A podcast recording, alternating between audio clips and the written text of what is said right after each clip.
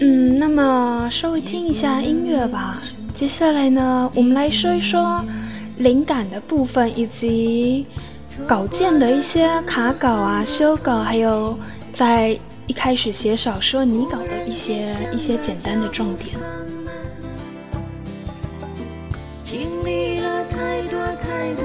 那么，先欣赏一下这首歌吧，来自风中采莲的《亲爱的》。亲爱的，亲爱的，长夜漫漫不会感到高单，月色灿烂，是你的体温陪伴，落寞的心不必流浪。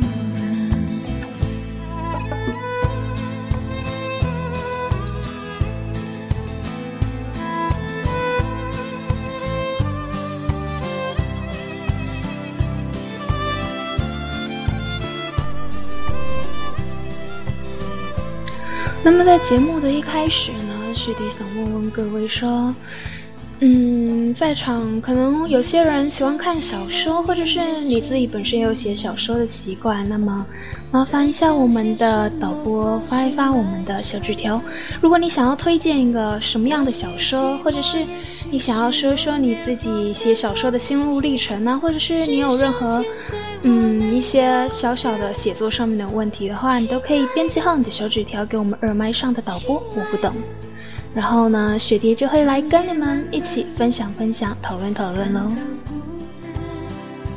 月色灿烂，是你的体温陪伴，落寞的心不必流浪。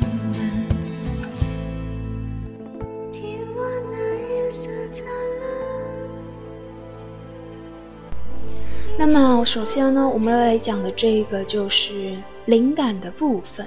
灵感这个部分呢，我想昨天应该有稍微的提点到了，就是你的灵感是从哪里来的。那么，基本上大部分的灵感来源都是自己跟他人的生活经验，或者是别的小说、漫画、音乐、电影、电视剧啊，梦境的。然后，嗯，有时候新闻也是一个非常好的一个灵感的来源。那么，所谓，嗯，秀才不出门，能知天下事吧？其实网络也是非常好的一个一个灵感的来源。当然。如果你要更能够身临其境的话，我还是建议你们多出去外面走走吧。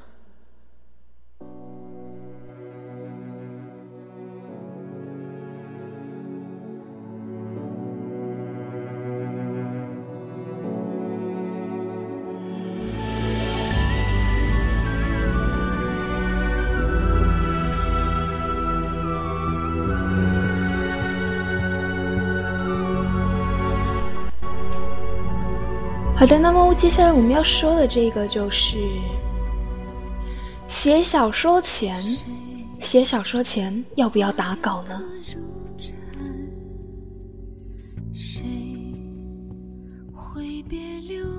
其实这个问题就跟吹牛前要不要打草稿是一样的，说谎前要不要打草稿？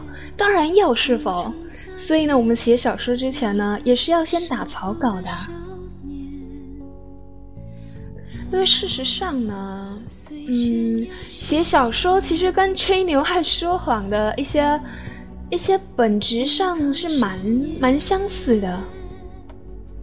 那在我们说一个人吹牛不打草稿的时候，是就是表示说他他虚构的情节没有经过计划，所以呢，到后来就会觉得漏洞百出。那么写小说就是一个非常非常庞大，而且要很精细的一个吹牛。所以说，除了灵感的来源呢，还需要一个非常好的逻辑性来支撑它。不然的话，如果你没有任何计划的话，要有一个好的收尾，也就非常困难了。最后一笔被时间折断，那一天。发现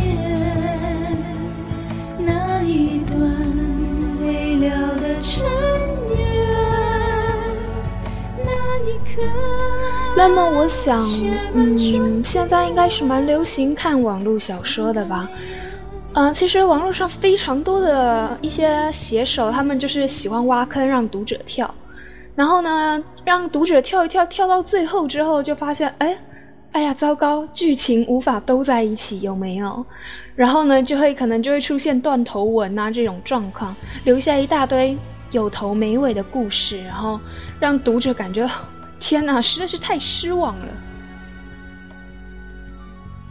那么会有这样的原因呢？其实有两个会有这样情况，其实是有两个重要的原因。第一个就是，嗯，你作者本身的耐力不足，也许你的创作的那个情绪过了，你就没有办法继继续持持续下去，或者说你一没有灵感，然后你就不写了。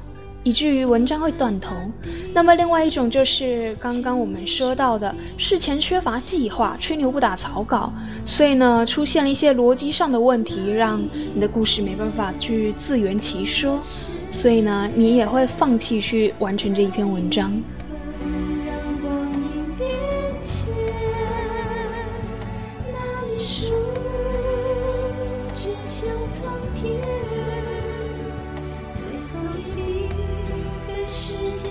那么在这边呢，就简单的把写作分为两个两大类型，两个蛮极端分的很清楚的类型，一种是灵感路灵感路线的这一种，那另外一种是细心计划的。那灵感路线的，靠着灵感来带路的这种写法呢？基本上就是你在写这一章这一个章节的时候，你完全不知道下一个章节会发生什么事，也就是所谓的让你的主角完全完全的做主。然后这种的话，有时候这种是比较容易出现卡稿的状况，对。然后另外一种细心计划的这种的话，也许几百页的小说，你可能要先花个二三十页啊，二三十页开始打草稿，然后。才会开始写正文。当然，这样非常非常极端的作者是蛮少的，基本上都是介于两者之间，灵感跟计划一起使用的。不过呢，这就会有一种比例上的问题，还是要嗯，还是要自己拿捏的好。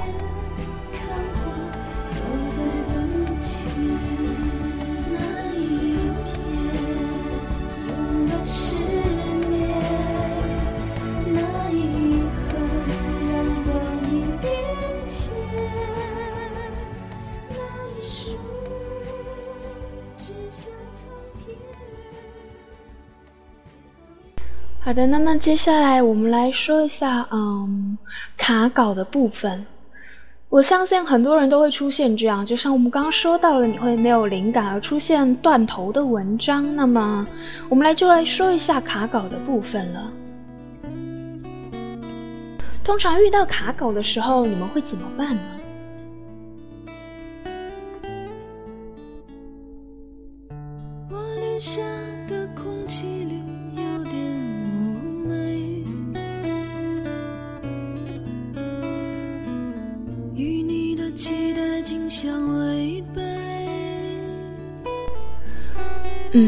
嗯，我们的细音说找灵感。其实通常这个时候呢，雪蝶以前以前的雪蝶会非常努力的绞尽脑汁去想故事的内容，然后有时候想到甚至会睡不着啊，整个失眠一整个晚上呢，就是为了想出来。有时候我坐在电脑前面一整天下来，我可能只有二十字啊，或者是一百字、两百字这样的，我自己都会觉得。感觉有点崩溃，因为完全写不出来。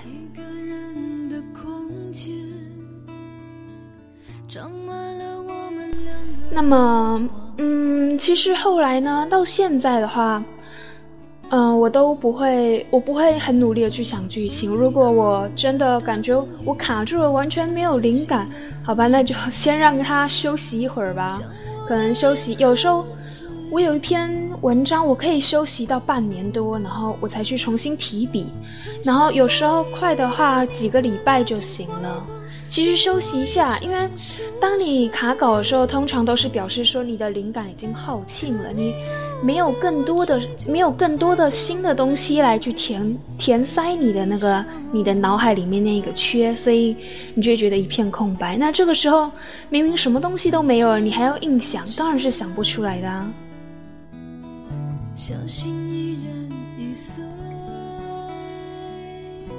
嗯，然后稍微分享一下，像雪蝶的，雪蝶都会有一个非常周期性的卡稿时间，就是寒暑假。每逢寒暑假必卡稿，所有的所有的灵感都是来自于学校的，有没有？坐坐在坐在课坐在教室，然后上课听讲，不应该说根本没有在听讲，然后脑当脑中的灵感就源源不绝，如滔滔江水般的。流出来有没有？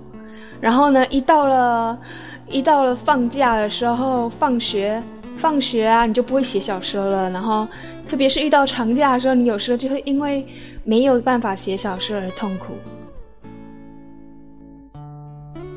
是的，雪蝶也是以前也会写小说，写一写，然后就被老师抓到，抓到后来他们根本就放任我，让我自己在那边写。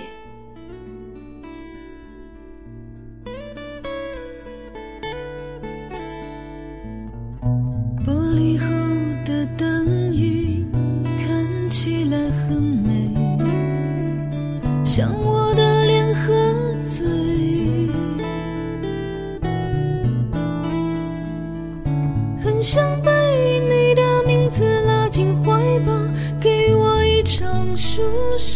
我们公屏上有人说，老师说以后出书的话他会买一本，当然要买一本啊，是否？最好是你还去送一本，因为你要感谢那个老师，他不断的不断的教课，让你有这个，让你有有办法去写小说，有办法冒出你的灵感来。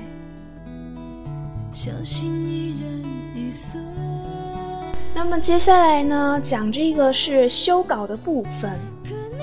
嗯，其实我想询问一下各位，就是你们写小说有没有修稿的习惯，或者是说你们修稿的时候怎么样去修稿，或者是你们会修稿修个几次呢？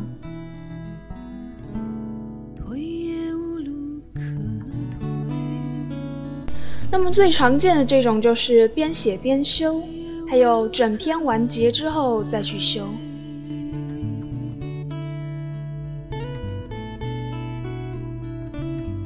那昨天已经说过，雪蝶的修稿的方式就是写个一万字、一万字、两万字的时候，我就整个练印下来，重新再翻修一遍。然后有时候重要的地方可能会修个七八次啊什么的，因为很多时候你就会觉得说，哎，我明明明明已经检查了非常多次了，怎么还是有错字，怎么还是有漏字呢？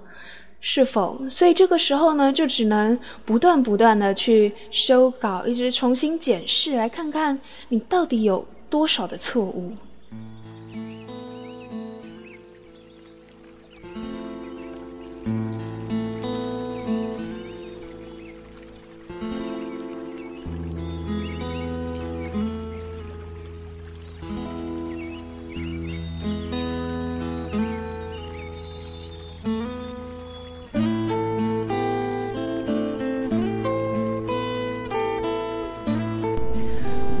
那么，其实我要跟各位说的就是，台上一分钟，台下十年功。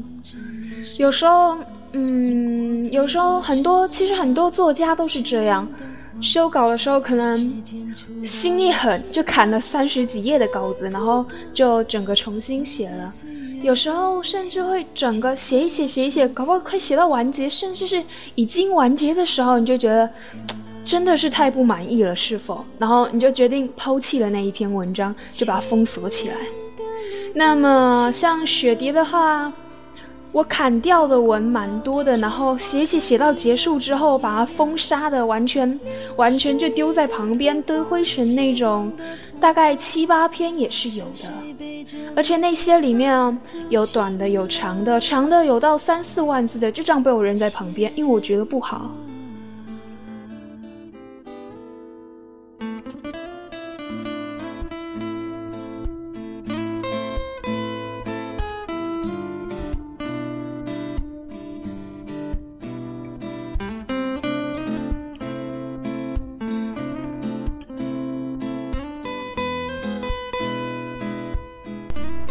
那么接下来说的这个就是写文章的习惯。嗯，写文章的时候，不知道你们有怎么样的习惯？比如说，你可能会泡一杯咖啡啊，或者是喝茶，喝着茶写文章；也有人是听着流行音乐，听着轻音乐，听着各式各样你喜欢的音乐来去，再做你一个写文章的一个背景背景音乐。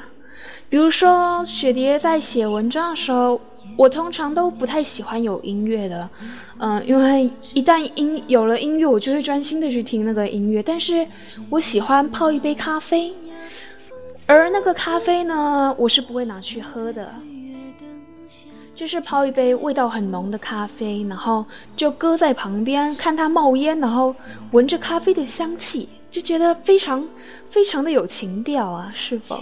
于是呢，那杯咖啡就这样放到凉了，我可能都没有喝过几口。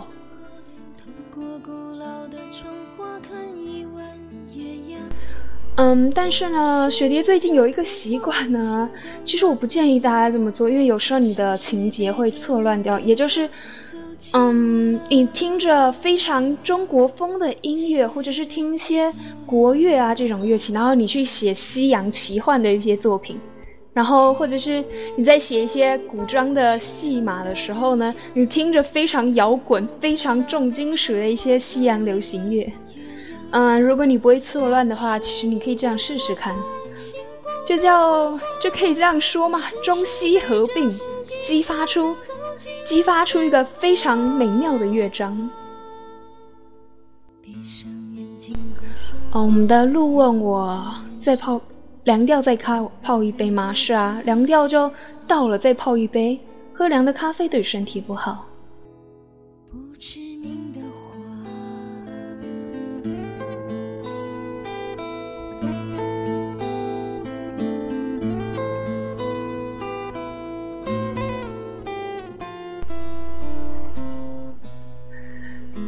嗯，基本上呢，我秉持着为了写一篇好小说。浪费一点咖啡的钱不算什么的。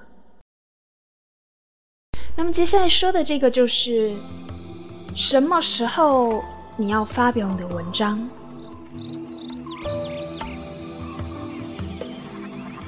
很多人都会说，什么时候发表文章呢？完稿时，完稿时才能发你的文章，因为呢，太多的断头文了。所以呢，很多人会觉得说，看到看不到一篇文章的结局是非常的、非常的痛苦的。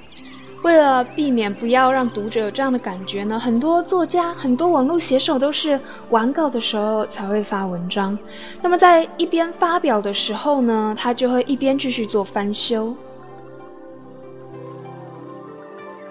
不过呢，雪蝶是倾向于你一边一边写文章，然后一边发。可是你必须确定你有一定的库存量，比如说你可能以一千字，每一次发表的数量字数是一千五的话，你可能要先有个六七次的一个一个库存量，然后你才能够去做发表。而且在发表的这个过程中，你的库存量永远不能低过一半。永远不能低过你的一半。比如说，你的原本的库存量是六千好了，那你在发表过程中，你的库存量就不能低于三千，以免出现一些中途要暂停啊、暂停翻修的一些小问题。那么，为什么我会说可以边发边写文章边发表呢？因为在你写作同时一边写作一边发表的过程中，你是可以。嗯，获得很多很多的一些建议的，你可以获得一些我融入上一些人的建议，而且有时候你可能会没注意到自己有错字，他们反而会告诉你说哪边有问题。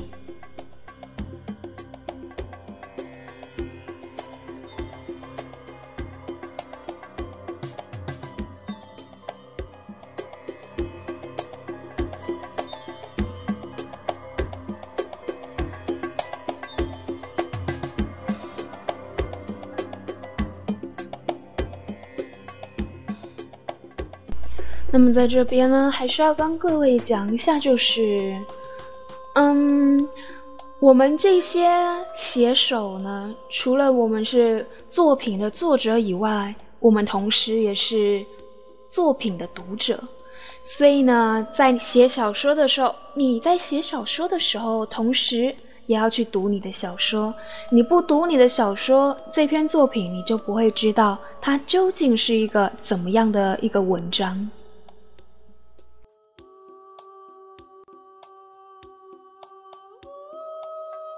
那么，接下来要说的就是，作文的好是否等于小说好呢？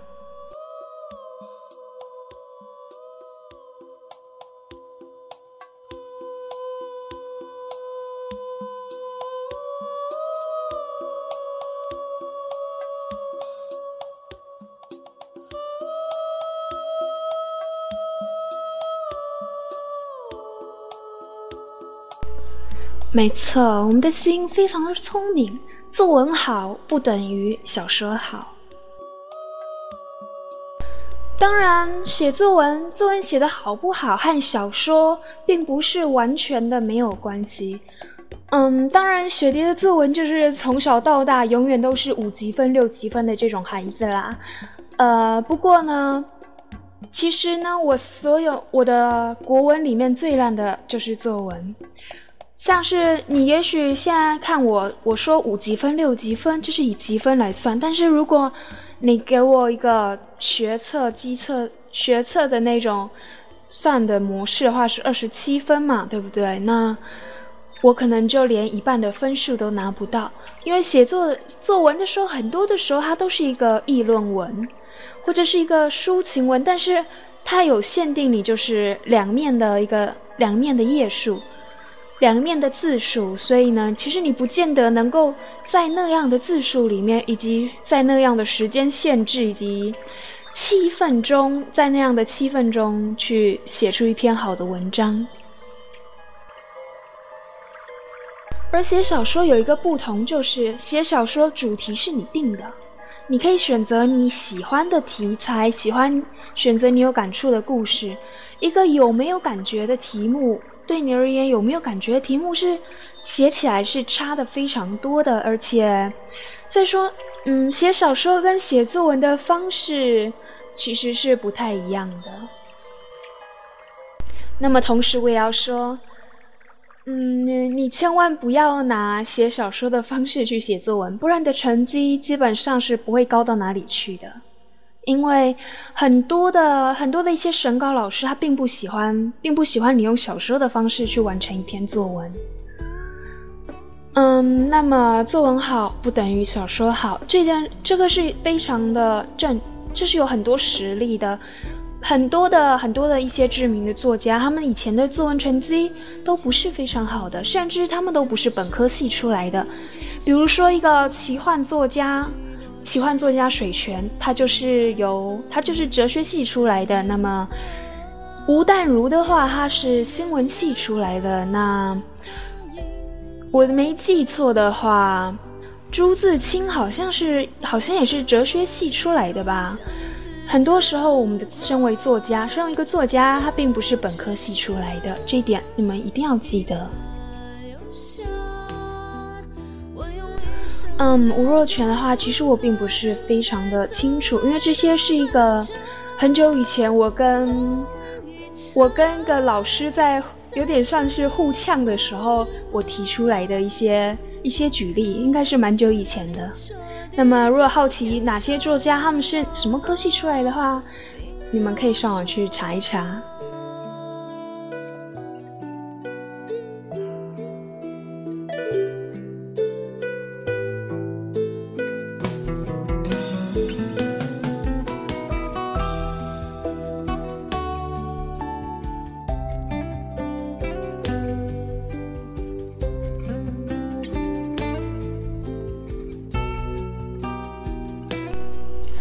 好的，再来我们要说的这个就是，嗯，身为作者的态度。身为一个作者，你应该要有一个怎么样的态度呢？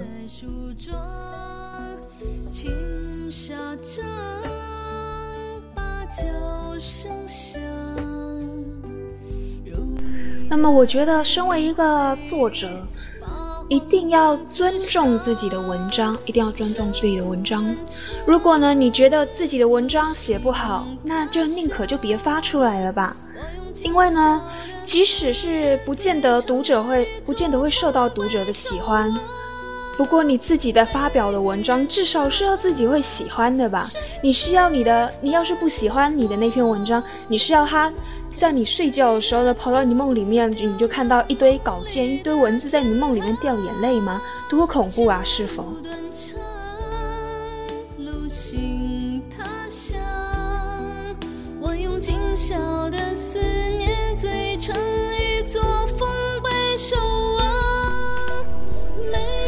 那么接下来呢，就是要第二点，就是要尊重并且感谢你的读者。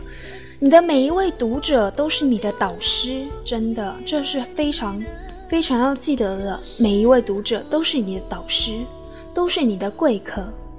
像大部分的人都很喜欢读者在他看文章之后呢留个言，给你一个鼓励，而且有读者的一个回复、一个回应，事实上呢，就是一个你愿意继续努力写下去的一个动力啊。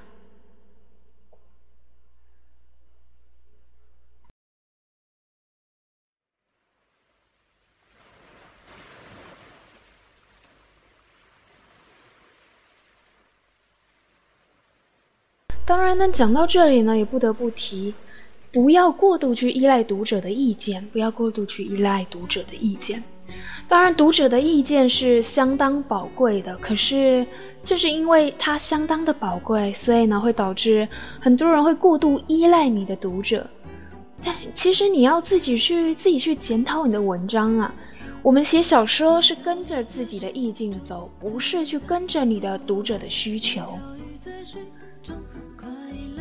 当然，除除了那个，像是福尔摩斯那种，明明福尔摩斯都已经死掉了，但是呢，大众读者已经可能要接近到暴动了，有没有？所以呢，只好让已经死掉的福尔摩斯再度复活，那个就是另当别论了。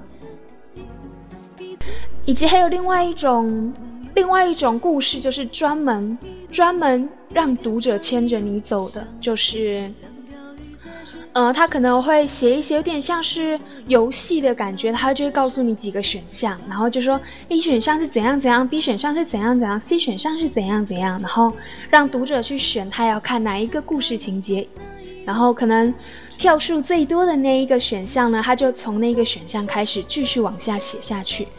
当然，这个的话，你也要记得，就是不论那个读者是怎么样去选他的他想要看的选项，一定要你能够继续接得下去，你一定要不能脱离你的主轴。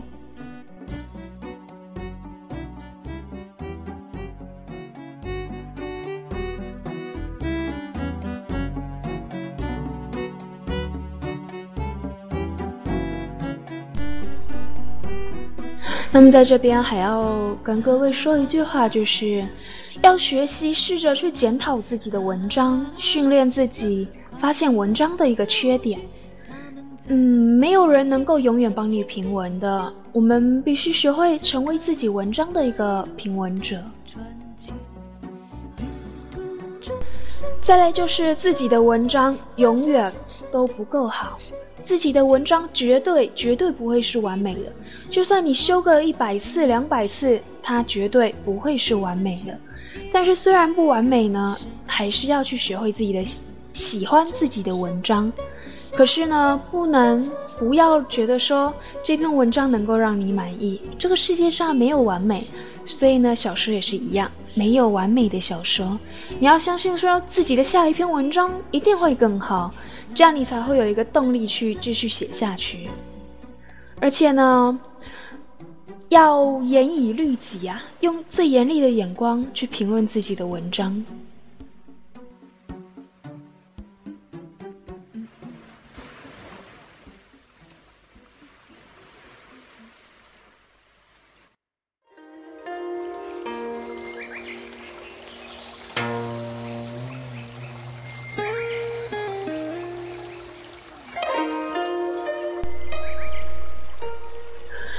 那么接下来要说的这一点就是多看多写，与其自己一个人宅在家里，然后不上网、不出门，然后不看新闻、不看电视的疯狂的埋头写文章，你何不如多看呢？多看看各式各样的文章，然后也去练习去写。这是一个，不管你是在作文、散文、小品文、小说、新诗、古诗什么上面的一个非常好的不二法门。进步是没有诀窍或捷径的，只有努力这条路，一定要努力坚持，不放弃。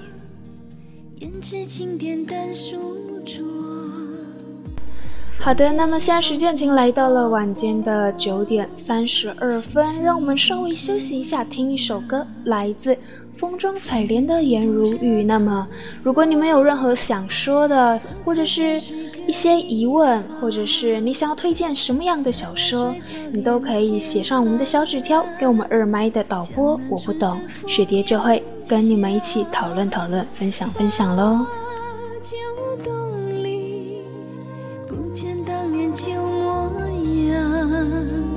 是谁又分一路香？诸葛安然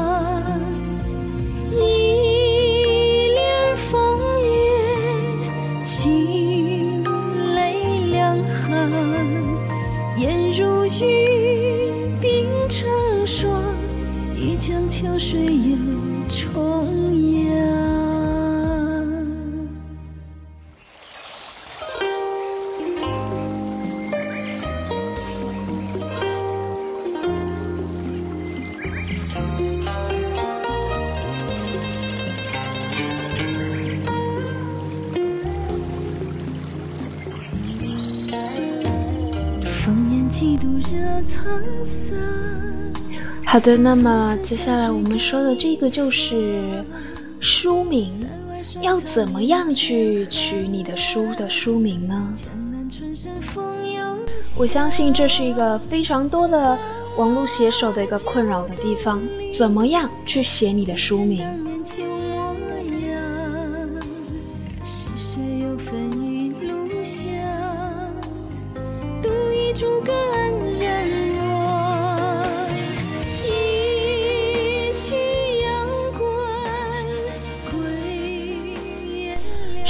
书名取书名的方法其实很多，但是就是会有人卡在书名上。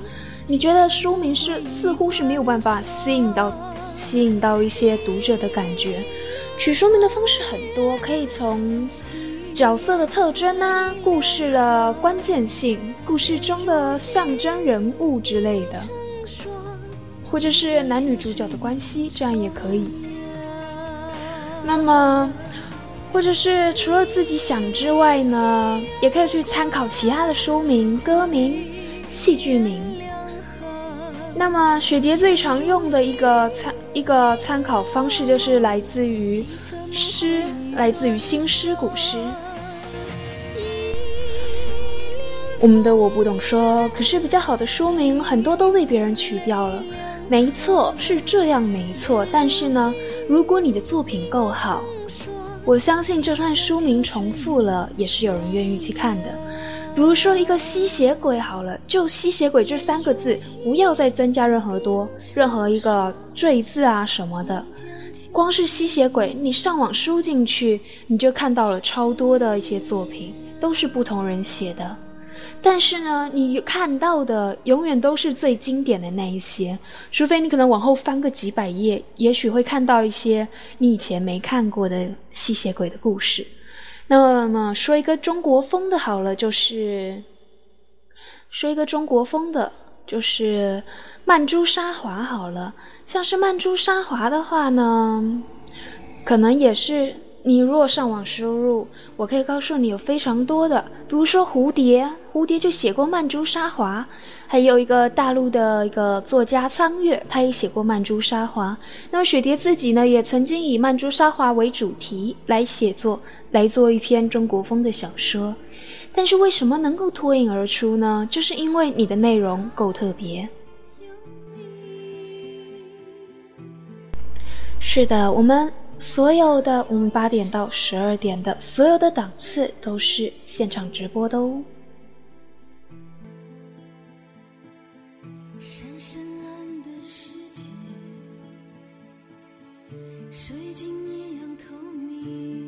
嗯，那么同样是关于书名的部分，通常呢，雪蝶的书名都是紧扣故事内容的。比如说刚刚提到的曼珠沙华，那么我的故事内容就是一个曼珠沙华的花仙，她下凡转世的故事。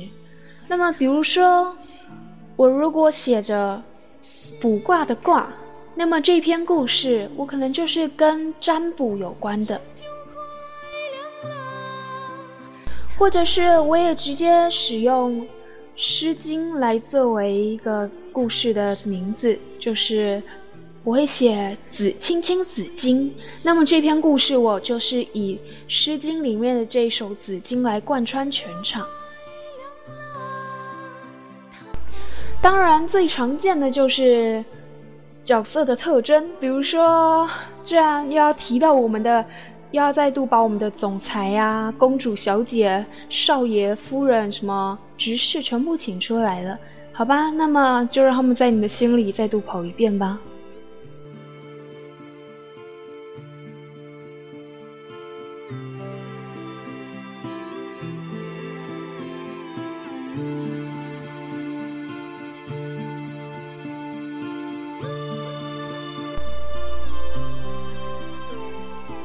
那么，如果你真的是没有办法在故事的一开始就决定好你的名字的话，其实呢，不见得你一定要在写故事的时候就取好名字。有时候，我的一个一个小说的名字，我会不断的更换，不断的更换，可能甚至到了最后面，到了故事都已经要收尾的时候，我才把我的小说给定了名字。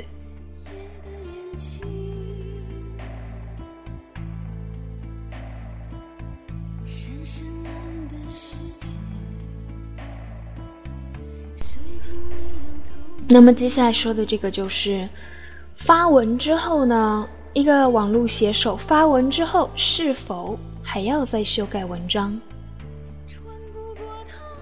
那么原则上呢，一旦你决定要发文，可能已经是表示说你已经把文章修改到了一定的程度了，通常之后就不会再改了。不会一个非常大的改变，仅只会做一些可能文字上面措辞措辞使用上面的一些修改。当然，一方面是因为像雪蝶就是喜欢写那种故事情节非常复杂的，剧情是环环相扣的。那么，所以说，一旦你如果改变了一些中间的桥段，那么就会，嗯，它就会影响你的故事的一些情节发展。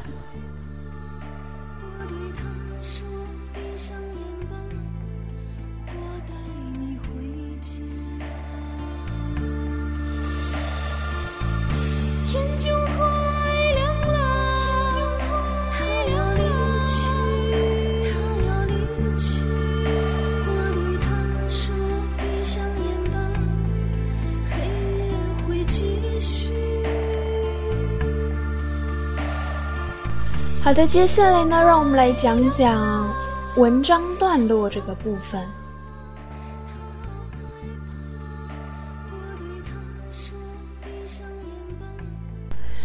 嗯，基本上呢，雪蝶是不偏好写很长很长的段落的。如果你看那个金庸的小说的话，你就会嗯。你看金庸或者是一些武侠小说，你就会看见很多时候就会有长长的一大段，一大段都没有换都没有断行的这种。其实我不是，呃，让我阻却看武侠小说的一个重要的原因，就是因为它的段落太太紧密了，不够分开。如果他是分了好几个一段一段的话呢我可能会比较愿愿意去看吧。老人家眼睛不好别这样。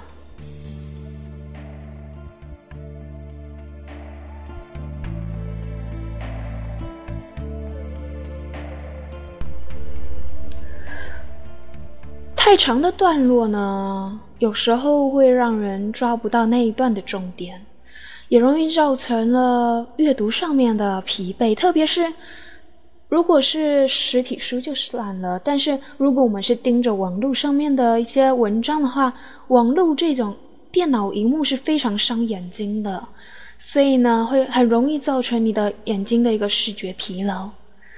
写小说的话，我会建议说，一个段落，你的一个差不多六行左右，最多最多就以六行为一个段落，这是在一个排版上面我会比较建议的，最多就是六行为一个段落，尽量不要太多。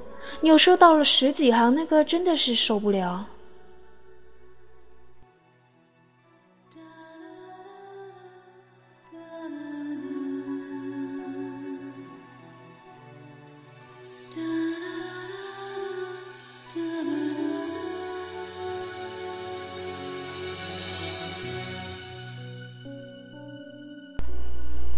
那么接下来说的这个呢，就是一个一篇好的小说一个非常重要的点，就是埋伏笔。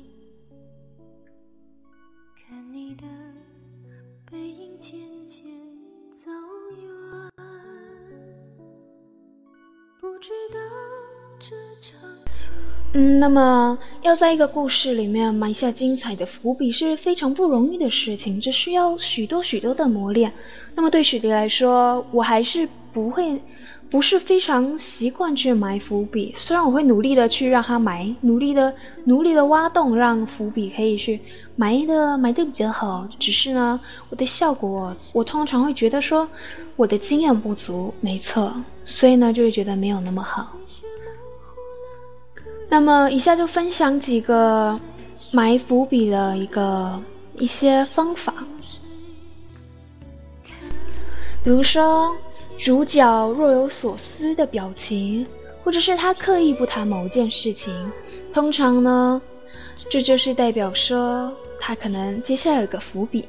或者说，他总是带着一个象征性的一个物品，或者是对于某一个话题特别的敏感，或者是当主角出现了一些奇怪的举动的时候，可能读者就觉得说，嗯，他好像有隐瞒了一些什么东西。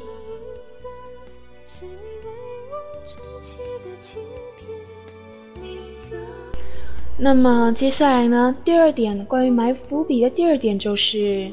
主角直接开场，表明他要有所作为，他直接就告诉你他将要做出一些事情，但是是什么事情呢？欲知后事如何，且听下回分解。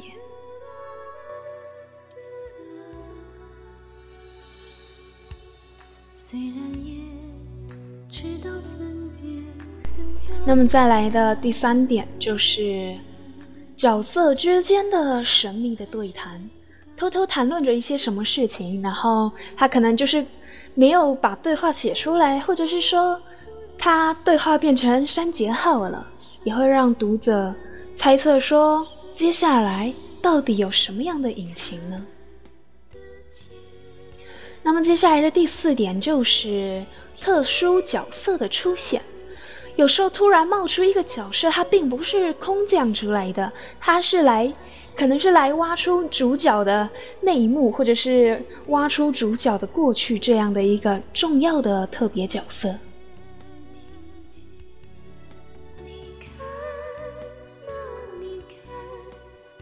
那么还有一个最常用的手法就是设计片段回忆，设计一个回忆的桥段。让主角呢回忆起某些过去的事情，然后呢，到了后面你再来一个大同整，就会发现山穷水尽无疑路，柳暗花明又一村的感觉。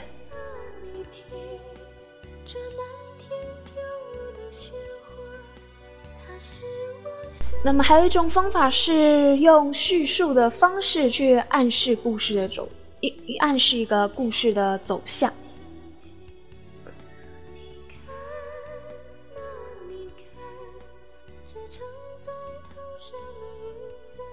比如说，开头呢，你就写出远离只是开始，失去才是我的悲惨结局。一个这样的开头，读者可能就会知道说剧情可能会有怎么样的走向，然后他可能就会为了想要更清楚他接下来会发生的事情，然后呢就引起了看文章的兴趣了。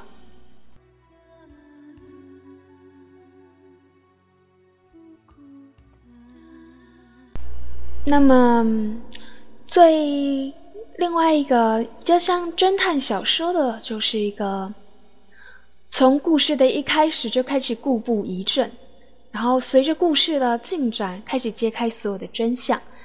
最常见的就是，嗯，不是最常见，是近年来最有名的吧，就是凑佳苗的告白。他那个就是一个非常非常不错的一个故布疑阵的小说。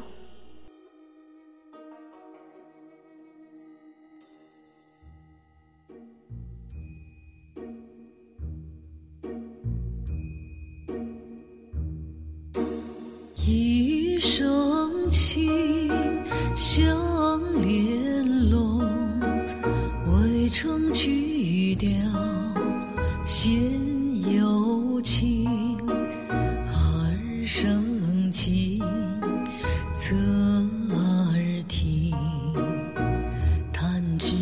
先。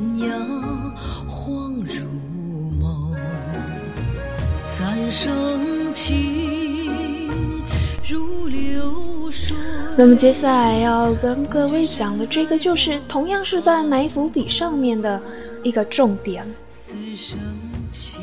那么我们刚刚讲的是埋伏笔的一些技巧，接下来呢说一下埋伏笔的重点。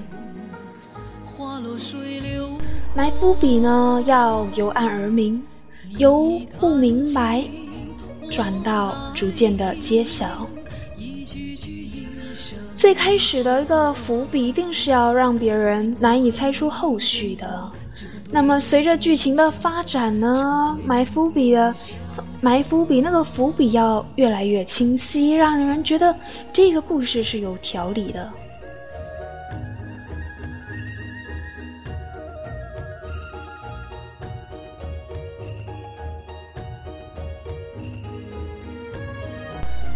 那么，同时伏笔呢也是要埋得好，你的伏笔技巧要埋得好，要能够让读者能够去猜测故故事的走向。当然，不见得说，不见得说读者一定会猜对啦。不过呢，对大部分的读者而言，去预测一个故事的发展，也是我们看小说的一个乐趣，不是吗？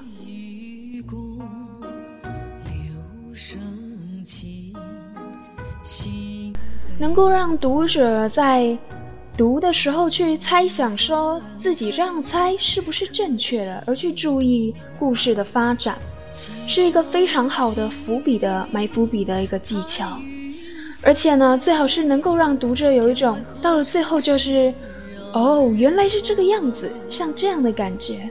有一种突然明白、豁然开朗的感觉，而不是说你伏笔埋一埋，埋到了中途，突然读者就已经顿悟、醍醐灌顶的感觉，然后你的故事都还不用结局，就可以合上你的书本丢在旁边了。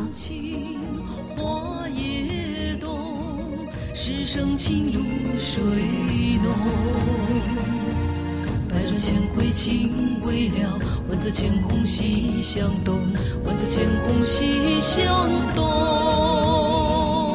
你弹琴，我那么接下来说的这个呢，就是埋伏笔之后，很多人都会做一件事情，很多人都会忘记说你已经埋下了你的伏笔，你却忘记你有埋过这个伏笔，于是呢中间有很长很长一段故事你都没有再提出来。如果是这样的话，会造成一个文章的无法前后呼应，或者说，你一开始埋下了伏笔，但是你一样是中间完全都没有提到，最后面呢，你才突然剧情揭开，然后突然点破这个谜题。其实这样呢，会让人有一种非常非常错愕的感觉。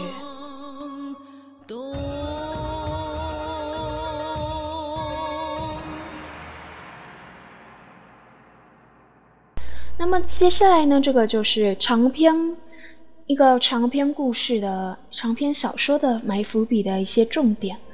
因为呢，长篇小说的话，基本上字数都是比较长的，那么剧情通常也会比较复杂，所以说，通常我们都会分成一些蛮多蛮多的章节。那么有时候，你的伏笔不一定会让人想要继续看下去的那种伏笔，你可以断在那个章节的结束，在下一个章节的时候呢，你就直接揭开，这样也是可以的。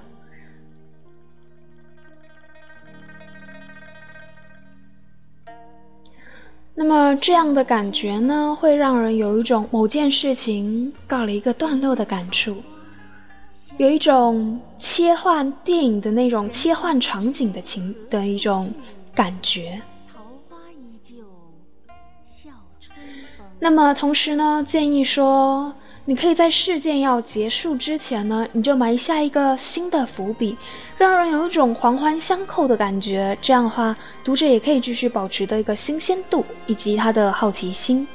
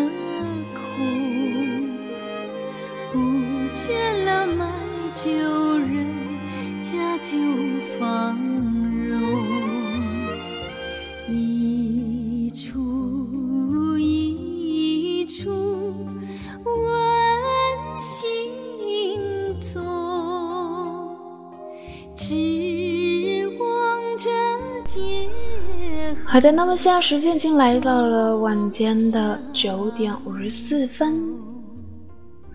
那么接下来呢，说一下，嗯，小写小说的实践。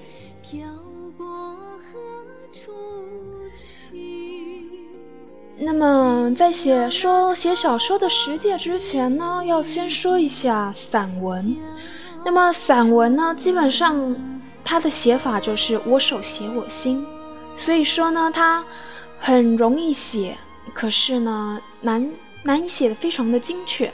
那么小说呢，就是既难既难写，又难又难以精确。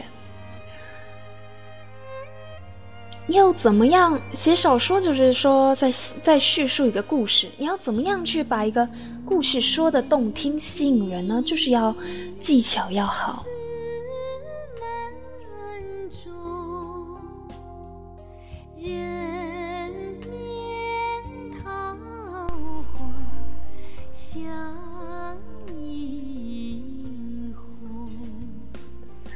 那么，写小说的时候，第一季切忌用散文的方式去写。习惯写散文的人呢，通常都会不自觉地把故事说出来，用叙述的方式，而且会以一种全知者的方式去描述，就有点像是，嗯，你在写文章写一写的时候，突然有一个人跳出来，在旁白，他当了一个旁白，有点像是。嗯，比如说电影口白人生就是这样的，他提前告诉你你会做了什么事情，这样的话你还会想看下去吗？一个有点用，跟各位说一说一个小说叫做《紫藤枯尽》。那么《紫藤枯尽》呢，就是有一个内地那边的作家叫曼殊菲尔所写的。他的写小说的方式就是有一点散文的方式，一个全职者的身份。嗯，其实他是写的不错啦，所以我才会推荐给各位。当然，我是不建议各位用写散文的方式去写小说。那么接下来呢，就是要注意，不要让你的人物关系太单薄，不要让你的主角面目模糊，搞不清楚。主角的特色，可能整本书看到最后，你都回过头盖上书，哎，主角是谁呀？小春风。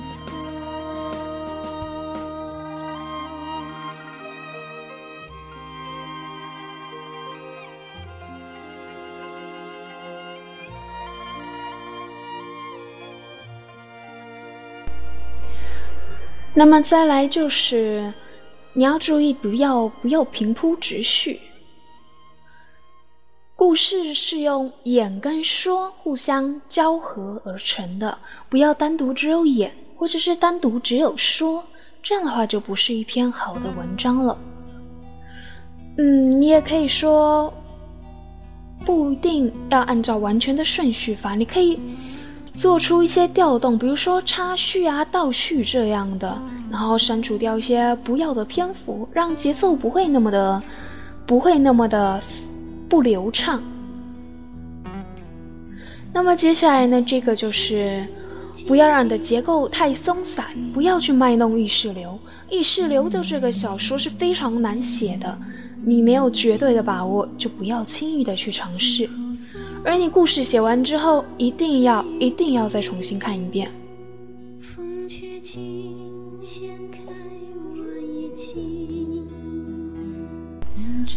那么接下来呢，说的这个就是开场不要太闷，让人昏昏欲睡。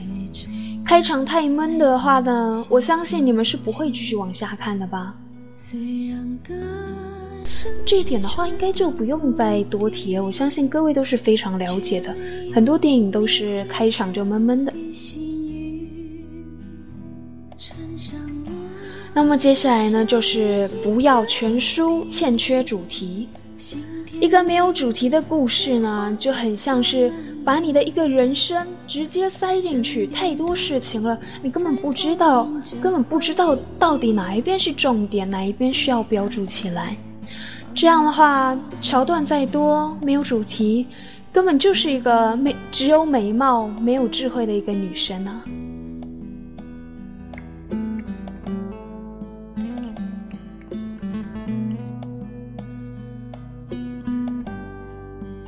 接下来说的这个就是不要内容空洞，就跟我们前面说的，你要多读、多看、多写。那么，我想这一点应该也不用再多说了吧。接下来呢，这一点就是不要让你的主角无缘无故就爱上别人。爱情不是那么容易的，好不好？不要一见面就爱上了，然后爱得死去活来，没有任何内容的，你就让故事到了结局，这样的话还看吗？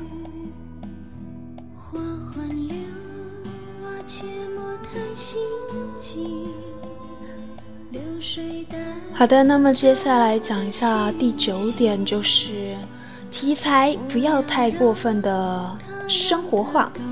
太过分的生活化呢，会使得表达没有技巧，太直白了。写小说不是在生活对话，不是像我现在讲话这样这么容易，这么的浅白，要稍微修饰一下你的文章。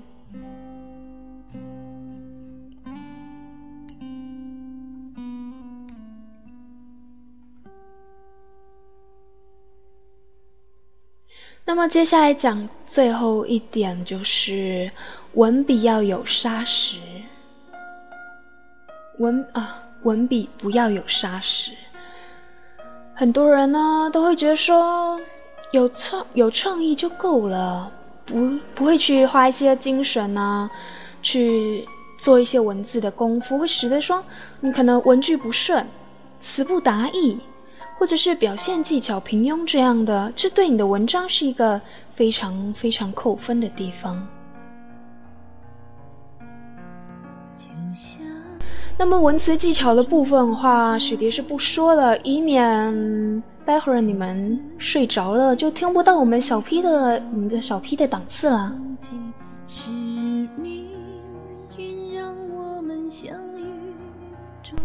好的，那么现在时间已经来到了晚间的十点零一分，我们也不再占用下个档次的时间了。嗯，那么基本上关于小说的这个这个系列的话，应该是到这边就告一个段落了。也许呢，如果我的资料还够的话，可能会再再做一个档次吧。